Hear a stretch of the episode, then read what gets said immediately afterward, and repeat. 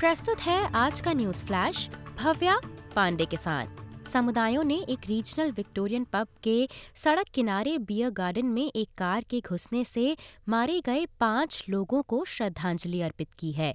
घटना में चौवालीस वर्षीय पॉइंट कुक महिला प्रतिभा शर्मा और उनके साथ ही तीस वर्षीय जतिन चुक सहित नौ वर्षीय बेटी अनवी और एक अड़तालीस वर्षीय टारनेट में रहने वाले व्यक्ति और उनके ग्यारह वर्षीय बेटे की मौत हो गई। वहीं प्रधानमंत्री एंथनी एल्बनीजी की सरकार का कहना है कि चीन के साथ उनके संबंध एक साल पहले की तुलना में बेहतर स्थिति में है, क्योंकि प्रधानमंत्री चीन की अपनी यात्रा जारी रखे हुए हैं। श्री एल्बनीजी आज यानी कि 7 नवंबर को बीजिंग में चीनी प्रीमियर ली कियांग से मुलाकात करेंगे। उन्होंने राष्ट्रपति शी जिनपिंग के साथ हुई अपनी सफल बैठक का वर्णन किया है, जिसे कि चीनी राष्ट्रपति ने संबंधों में एक नए युग की शुरुआत के रूप में सराहा है। बात करें इसराइल पैलेस्टाइन संघर्ष की तो इसराइली हवाई हमले तेज होने के कारण यूएन ने गाजा में युद्ध विराम की मांग तेज कर दी है और फिलिस्तीनी क्षेत्र को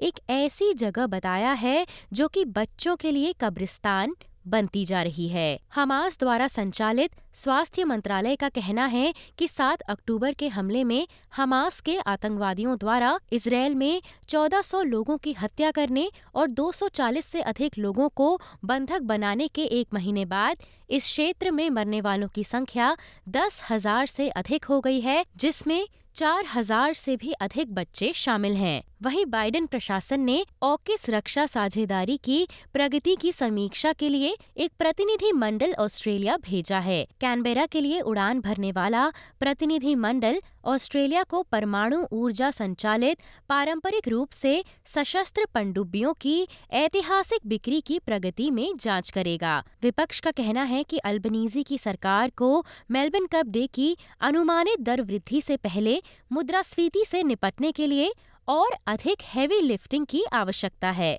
दरें लगातार चार महीने से स्थिर रखी गई हैं, लेकिन अर्थशास्त्रियों को उम्मीद है कि रिज़र्व बैंक बोर्ड आज ब्याज दरों में शून्य दशमलव पच्चीस प्रतिशत की वृद्धि करेगा। वहीं मेलबर्न कप का आनंद उठाने के लिए रंगीन टोपी पोशाक और सूट में भीड़ फ्लेमिंगटन रेस कोर्स पर उतर आई है।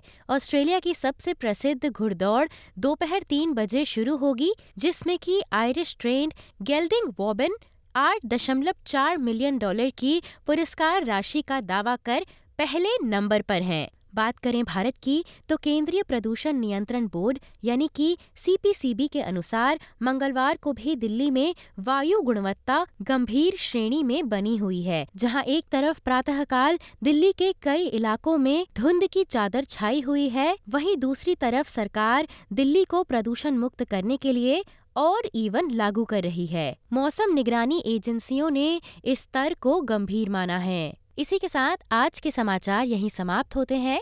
धन्यवाद।